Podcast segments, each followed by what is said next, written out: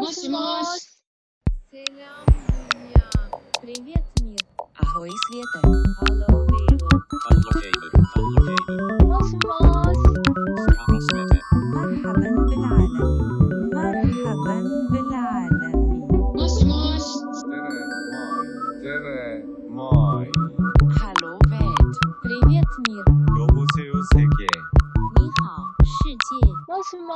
もし。もしもし。もし世界。エリです。佐久間由美子ですはい今日はじゃあ第2話ということでおはい。送りしていきたいと思いますけれどもはーい。はい、あのーずっと気になってるトピックねうん。あのープラスチック問題はい。あのー日本では7月1日から、えーレジ袋が有料化になりまして結構はい。その、巷でも多分話題になってたんじゃないかなと思うんだけど、うん。どうなの？実際。みんなちゃんと。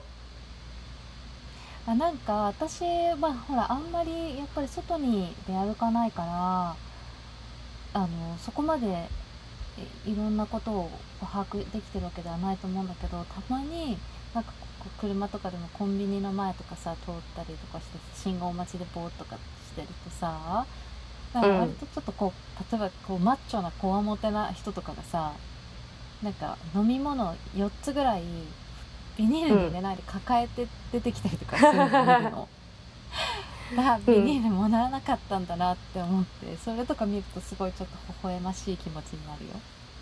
ニューヨークも3月1日から一応禁止ってなって有料化されて、されているんだがうんやっぱりちょっと難しかったのはそのタイミングがコロナとかぶったじゃない、そうなんだよね。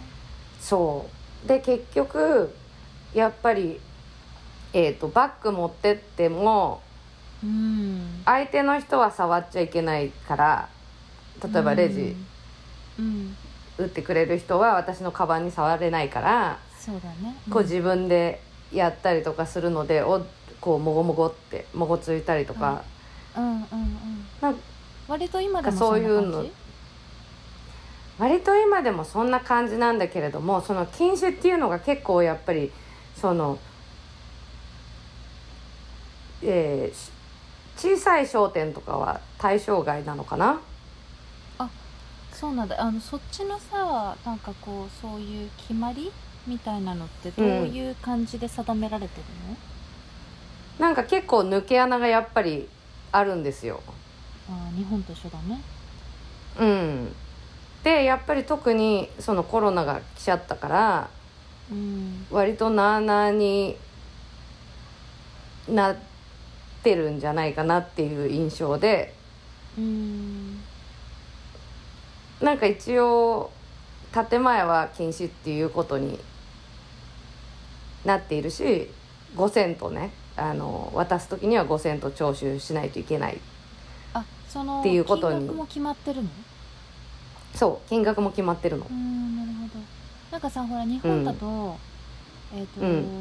25%だっけ？バイオマスがあのー含まれているものに対しては無料配布が OK なのよ。はい。そう。でまあだからそれが緩すぎるっていう、まあ、指摘ももちろんあるし、あうん。その 25%, 25%、えー以上含有されあバイオマスが含有されていれば、えー無料配布が OK っていうのにほら習ってさあの、うん。大手チェーンのさあの袋問題の話したじゃない？私。はい。あれこれっはい。て名前を言っていいんだっけ、えっ、いいんじゃないかな。有名ビーフボールチェーン。えっと牛丼でしょ？牛丼。さそうそうそう。あのーテレビでねうん。えっ、とその7月1日多分7月1日のニュースだったと思うんだけどその有料化が始まる中、えーコロナ禍の中であのこうテイクアウトがすごい、えーと増えたじゃない？でそのはい。牛丼屋さんが、えっ、とその今こう増えた中で、お客様にその有料の袋をこう負担していただくのではなくこのまま無料化を継続したいっていう意向から、えー、と30%かな？あのバイオマスを含有した袋に切り替えて、えー引き続きその袋は無料で配布しますっていう、えーニュースをテレビで見てえじゃあ昨日まで使ってた普通の袋どうしたん？ってなったの。なったな。なったね。その話うんすごいあの時したけど、それで超速攻あのウェブサイトに飛んでであのすぐ書いたわけ。えっ、と昨日までお使いになってた袋をどうされたのかまで一応カッコ、えー多分破棄しただろうなって思ったけどどうされたのか、えー、とお伺いしてもいいですか？っていうのともしその、えー、と今まで使われてた袋の在庫数を、あの教えていただくことってできますか？っていうその2つの質問をメールでしたんだけど比較的はい。すぐ返事が来てすごくご丁寧になんかうん。いつもご愛顧いただきありがとうございます。全然ご愛顧してないんだけどあの、うん。お返事が来てでえっ、と昨日まで使ってた袋は各店舗で全部破棄。で、えー在庫数はまあ発表の予定はないっていうことだったんだけどまあなんだろう。なん意味わかってるかな？これ。なんで有料化になってるかみたいな。ね。結構ショッキングなね。ショッキングな。うーん。いやなんかあのーもう私もっと辛いのをツイッターで見たりとかしたのはもうあの「袋いりますか?」って聞かれるのが嫌だみたいな人とかいて。ねうん、でほらなんで有料化になったかなんでプラスチックをやめないといけないかって結構私たちの間では長く話されてることだけれども、それがこうそのメインストリームにちゃんと伝わらないっていうかうまく伝えられてないっていうで多分行政とかもあんまりそのちゃんと伝えてないし。うんうんでまあそれってやっぱり、まあ、アメリカも同じなんだけどその環境問題が深刻かどうかっていうところでうん。まずいやこれはおあの長い気候変動の一部であり、うん。人間の経済活動による気候変動ではないんですよ。みたいなところからあの言ってくる人たちもいるしあとやっぱり現実問題として政治とか行政とかはうん。そんなに前向きにやってないっていううん。いや本当に。そう現実もあって。でほらあのー実際自分もこう今回「こんにちは未来」の本とかさうん。シュリンクパックでうん。されてるしうん。あと自分がやってるウェブショップとかもうん。あのーこう自分でちゃんと包装した状態にして倉庫に送らないとうん。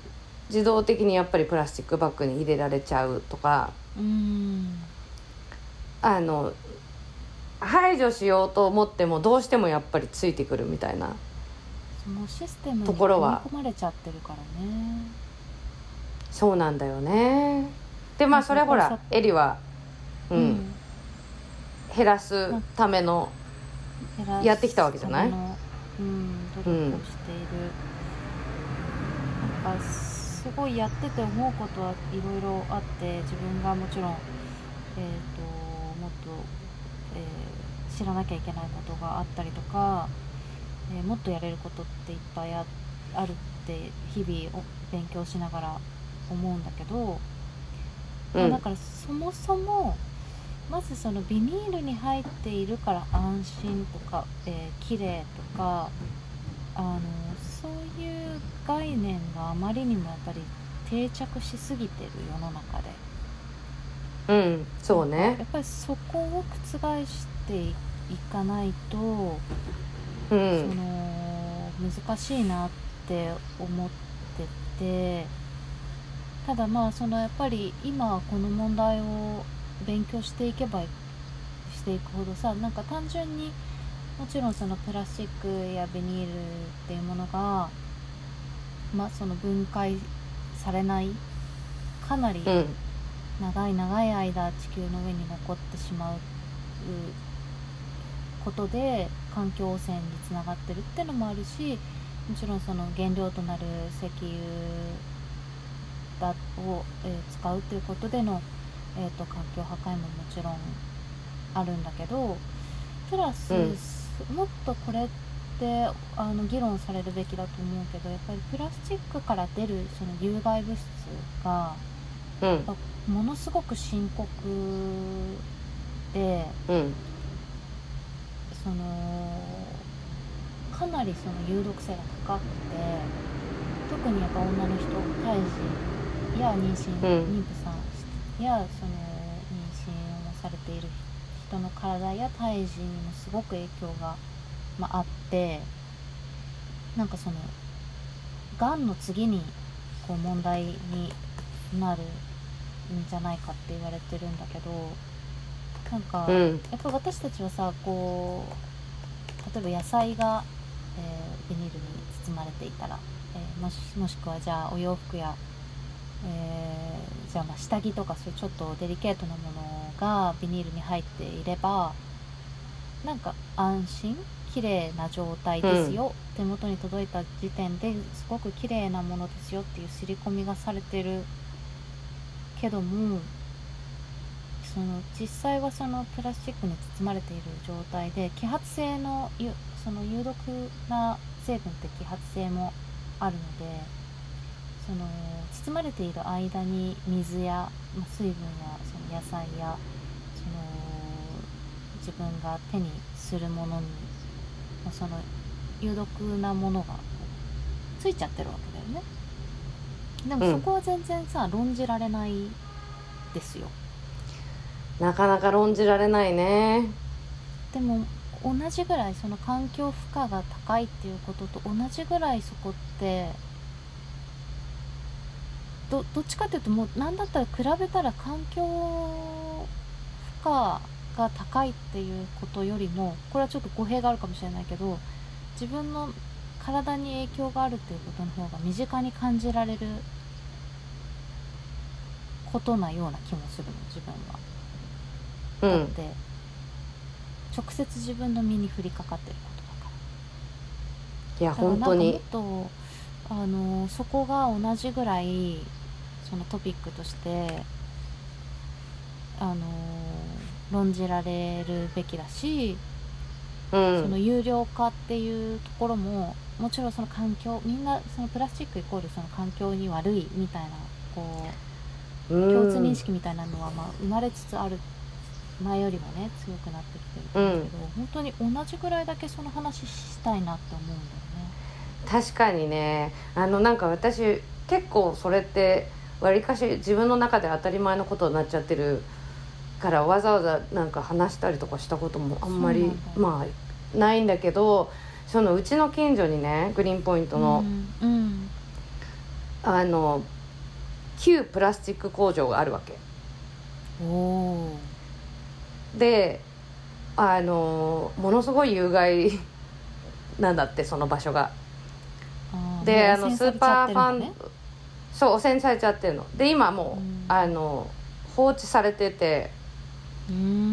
でえっ、と何度かその建て壊しの話が出てるんだけどうん。有害すぎてなんか安全性とかを確保するためにみたいなことがそう。でそれがもう有害サイトに指定されてるのがもう2010年とかなわけ。あら。でその向かい 向かいにどんどん高級コンドミニアムとかが建つわけですよ。あららそう。あららららっていう感じなわけ。らあららら。へえ。恐ろしいでまあもともとそうもともとグリーンポイントってまあそれ知ってて住んでるんだけどさあの、昔石油流出問題がね近くのあの運河であってうん。でニューヨークの中でもあのがん発症率が高いうん。エリアの一つだったりとかしてうんうん。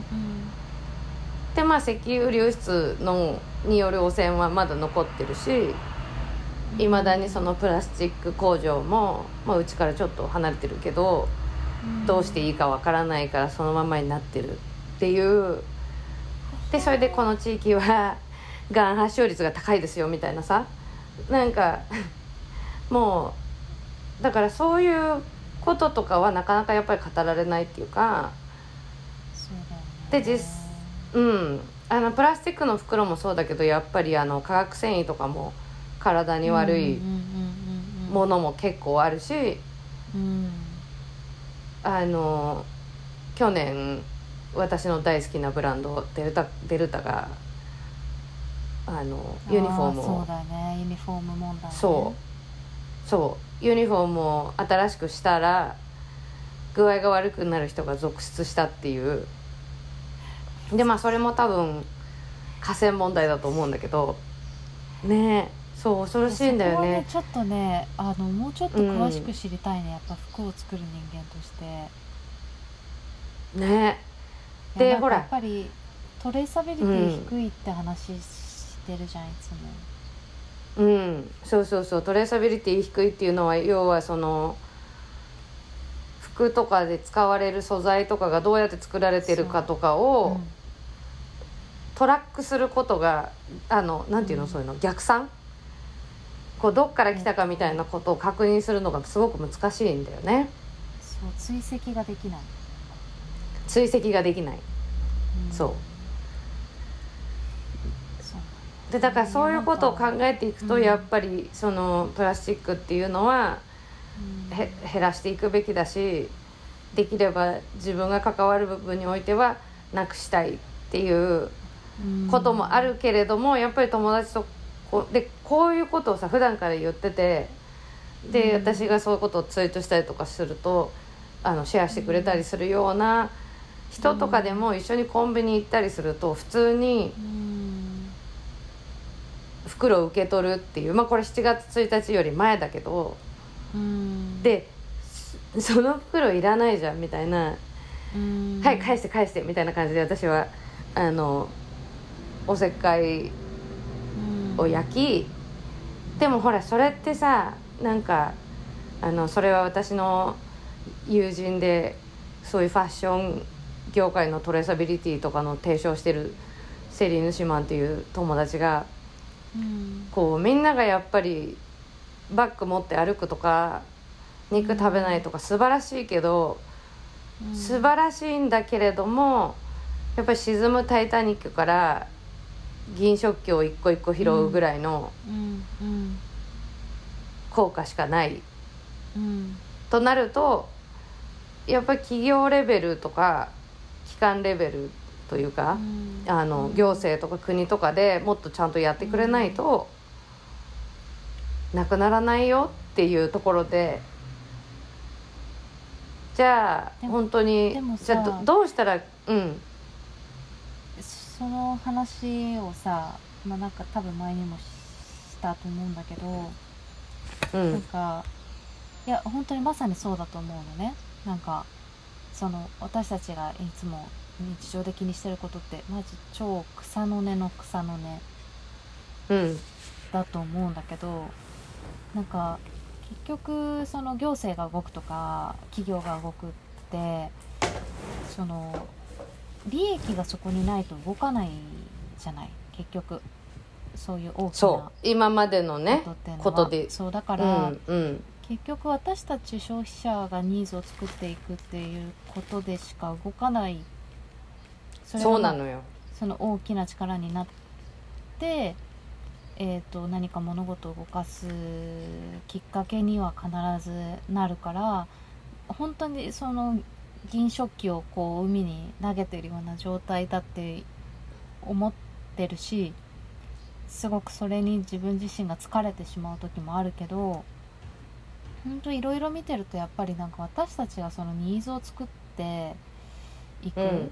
ある意味でのそのうん。トレンドを作るみたいな気持ちでやっていくしかないんだよなって思っててだから自分もそのプラスチックを自分自身もやめたいと思ってるしどうやってもまあ生活の中にこう入り込んできてしまうんだけどでもそれでもできる限り、えーなくしていきたいっていうふうに思ってるしそれをシェアしていきたいって思うんだけどなんかこうプラスチックやめようよとかプラスチック嫌だよねだけじゃなくてなんかそれに代わるものがすごく素敵だっていうことを強く言いたいっていうのが結構あの自分はなんだろうきなんて気をつ気をつけてるっていうか努力してるポイントかもしれない。そうなんだよねそうなんだよねがネガティブにそのプラスチックが嫌だから、ま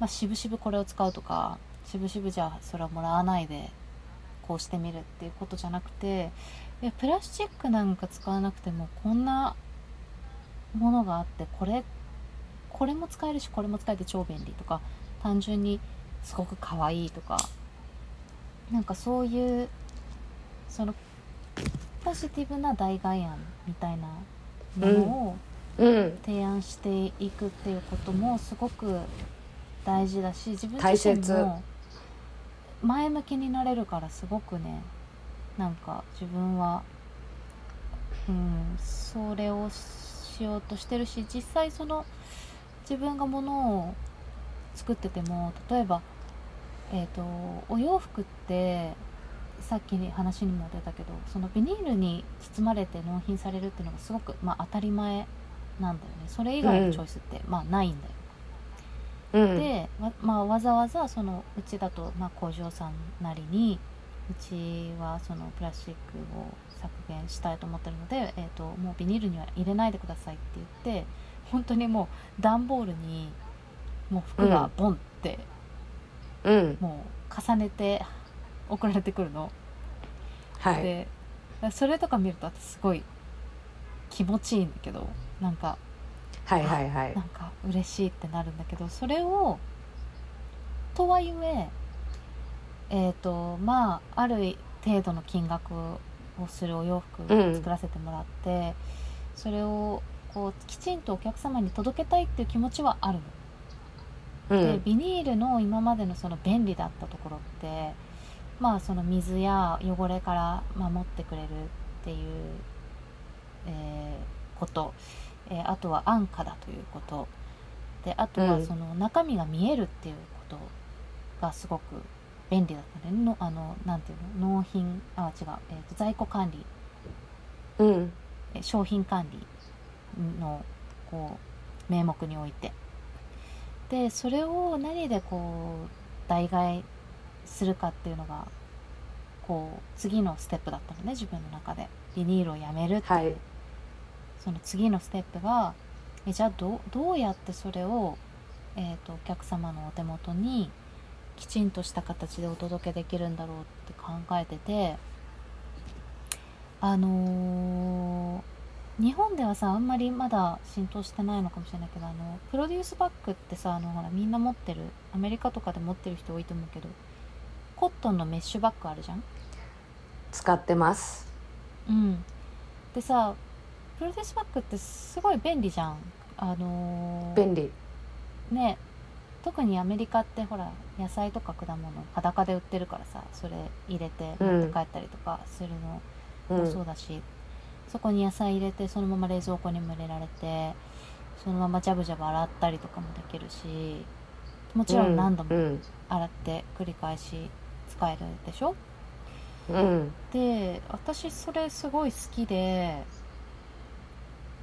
ああお洋服がプロデュースバッグに入ってたらいくない？ってなって。かわいい。うん。そうそれであの生地が手に入るかなって思ってすごい探して。うーんとね似たようなものがあったんだけどもえっ、とそれこそトレースできないんだよ。どこどこの糸使ってて、どどういう風に入ってるか。ちょっともう少し調べたら出てくるかもしれないけどちょっとなんかやっぱりあのアノニマスな記事だったのねそれが。はいはいはいはい。それでもよよかったんだけどでまあこれし,、まあ、これしかななんかあんまりなかなか見つからなくてまあこれかぐらい思ってたんだけどうーん今まだそれつ作れるに至っ今今日の時点で至ってないんだけどなんかオーガニックコットンで国産のネットを見つけたわけ。ほそうそれで高作れたら高くなるよ高くなると思うけどでも、うん。それをもし使えたらそのお洋服はそれに入れられで、ううん、まあ、中身が何かってそのメッシュのバッグだけど、まあ、中は見れる見えるね。例えばうん。赤の服と黒の服と白の服があってあこれ赤だなとか白だなとかわかるし何の服が入ってるかっていうのはわかるしでえっ、とある程度そのお洋服を守ってくれるっていう役割もあるし、えーお客様が手にお手元に届いた時も可愛いしプラスお洋服を取り出した後にこんなに使い道のある便利な袋なわけだから、はい。そのいろんなことに使えると思うのプロデュースバッグって。うん。だからそのまあたもちろん高くなるとは思うけどでもなんかやっぱり便利だとか安いからとかコストに見合うからとか、そういう理由が先行してきた今結果が今なわけじゃん多分。そうなんですよ。そうだからそうなんです。やっぱりそこを自分の価値観としてあ高くなるなとかいやこれだったらもっと安い方法ないかなとかうん。なんかやっぱりこうなんていうの習慣づいちゃってるよね。やっぱりコストの計算するとかさそれがなんかうん。この、全体のそのビジネスとしてね機能するかどうか。いやそれはね大事なことではあるんだけどう。ん。うん。なんかでもやっぱりそこを、えー、とそ重きを置く場所をちょっと重心を変えるっていうのかな。なんかはいはい。自分のものづくりやビジネスの観点の重心をどこう変えずらしていくっていうのがすごい自分の中で今実践してることだしすごいそれはとっても楽しいことだから、うん。あのーはい。日々日々日々トライしています。なんかこうほらプラスチックの問題っていうのは、まあ、あの健康に悪いとかうん。土に帰らないとかいろいろあるけど、まあ、要はこんな世の中で1回しか使わずに捨てられていくものっていうのは、うん。まあ、なくした方がいいと。でなくさ少なないとダメシングルで、ユースはなくしたいよね。うん、なくしたい。でそうするとじゃあプラスチックでもうちに来ちゃったものは なんとかなんとか使うとかさ、うん。うん。うん。なんかあとやっぱりでまああの本当来ななるべく来ないようにいろいろやってるけど、うん。やっぱり届か届いたものの中に入ってたりとかさ。っていうことはどうしてもう、んうんある中ででまあそこがなくなると随分本当に排除できると思うんだけどうん。ででもなんかまあ包装材とかも使い回したりとかうん。なんかそれぞれがやりつつうん。そのまあエリみたいにビジネスとしてそういうシングルユースを排除しようとしているうんビジネスをこうリウォードできるようなね。うん。だから多分シングルユースのプラスチックをやめるややめない会社とかは多分おそらくつなくすことは難しいと思うわけ。よっぽど政府が強そう政府とか行政が強くやらない限りなくすことは難しいんだけれどもじゃあ、えー、とそうじゃないやり方を追求している業者とかお店とかうん。をこう消費者が、まあ、消費者っていう言葉もさあのこの話はまた長くなっちゃうからやめるけどそのお買い物する人たちがうん。そういうビジネスを大切にしようとか。うん。お買い物は投票だからね。そうお買い物は投票だからっていう風になっていくのがこう消費者のできること。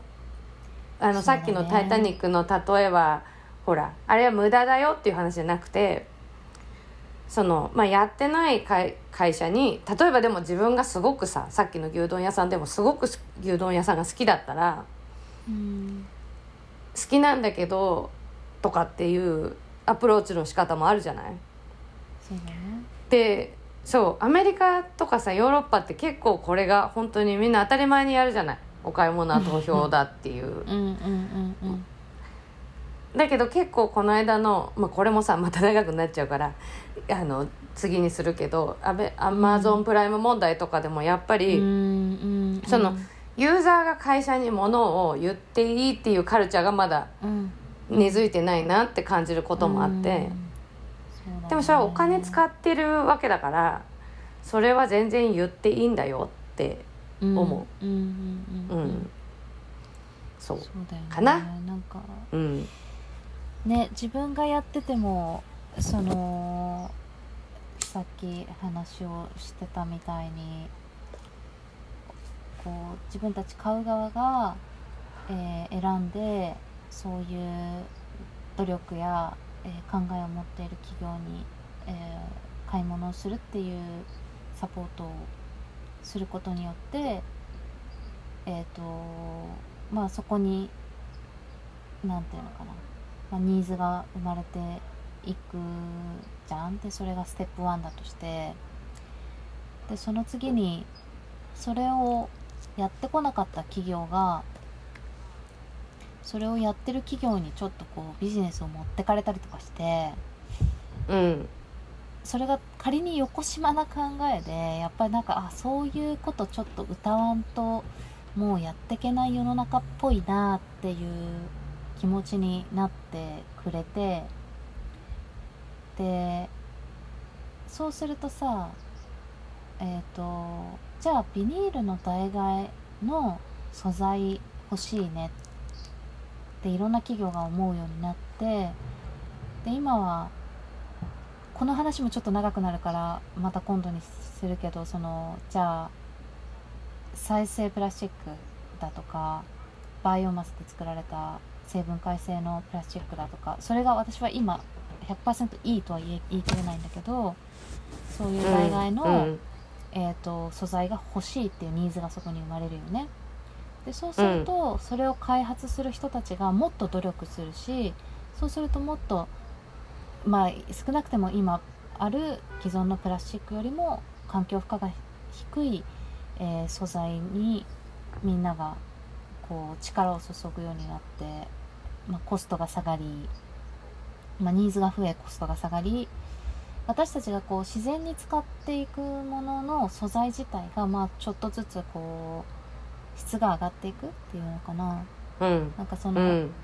ニーズがその設計を早めるっていうかなんかニーズが呼び水になっているっていうのは絶対あると思うからこそうね。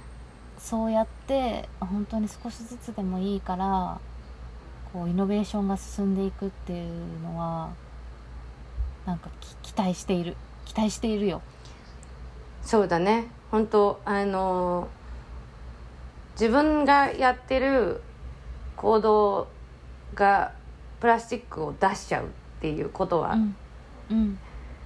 起きるわけじゃない？ででそれは、うん。まあエリも普段からね散々葛藤してやってきたし、うん。私もやっぱり常にそれは悩みの一つというか、でもそれをこう多くの人がその懸念を共有することがうん。そういうイノベーションを促進するっていうのがまあ理想の形だから。うん。そこをなんかその気持ちを表明するっていうのは実はすごい大切なことかなって思ってる。ううん。まあ欲しいものは口に出さないと手に入らないから。いや本当そうだね。なんか私もうん。これの件に関してもそうだしすごく自分がどう考えてどうしたいんだっていうことを口に出して行動に移すっていうのはものすごく大事なことなんだな。もちろんそこに生じる責任みたいなものがえっ、となんだろうよく作用するっていうこともあるし単純にそれで、うん。こう賛同を得られたりとかこうシェアリングすることでいいこうなんていうの？バイブレーションがさこう、うん。生まれるっていうのも分かったしみんなでこう政治の話もそうだけどやっぱ声に出してディスカッションしてなんか一人じゃ見えなかった景色をみんなで見ようみたいなのはなんかやっぱりこのエモ期にコロナの最初の頃にあったエモーショナルな時期に培った自分のなんか新しい扉な気がする。もしもし世界だよ。もしもーし。あもしそうだね。もしなんでもしもうん。し世界にしたかっていう話するの忘れちゃった、するの忘れちゃったね。でもまあ結局そういうことなんだと思うよね。身の回りから世界のことを考えようっていう気持ちうん。でつけたんだよねうん。そうなんかもしもしって私たちがまあ今物理的に離れてて電話っていう手段がこう主に通信の手段になっててなんかもしもしねえねえもしもしって言って電話してるそのもしもしとなんかねもしもしを調べた時にもしもしの語源がモースっていうところからえっ、と派生してるっていうのを見てなんか、うん。世界に対して自分がな何を考えてるかっていうのをその申す申し上げるみたいな意味合いも両方含んでて、あもしもし世界っていいよねって話になったんだよね。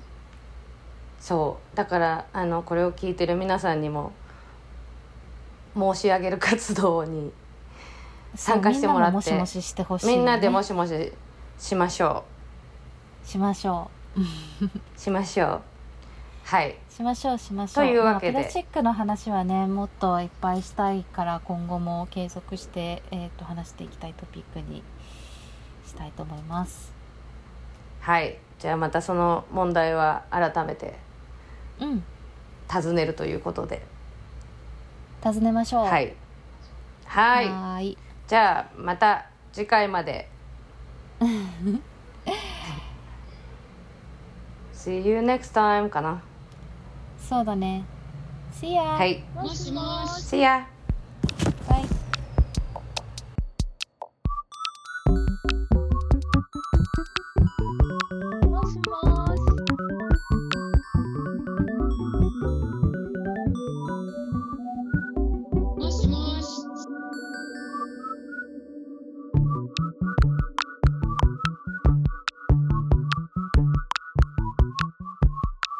しもし。もしもしもしもし世界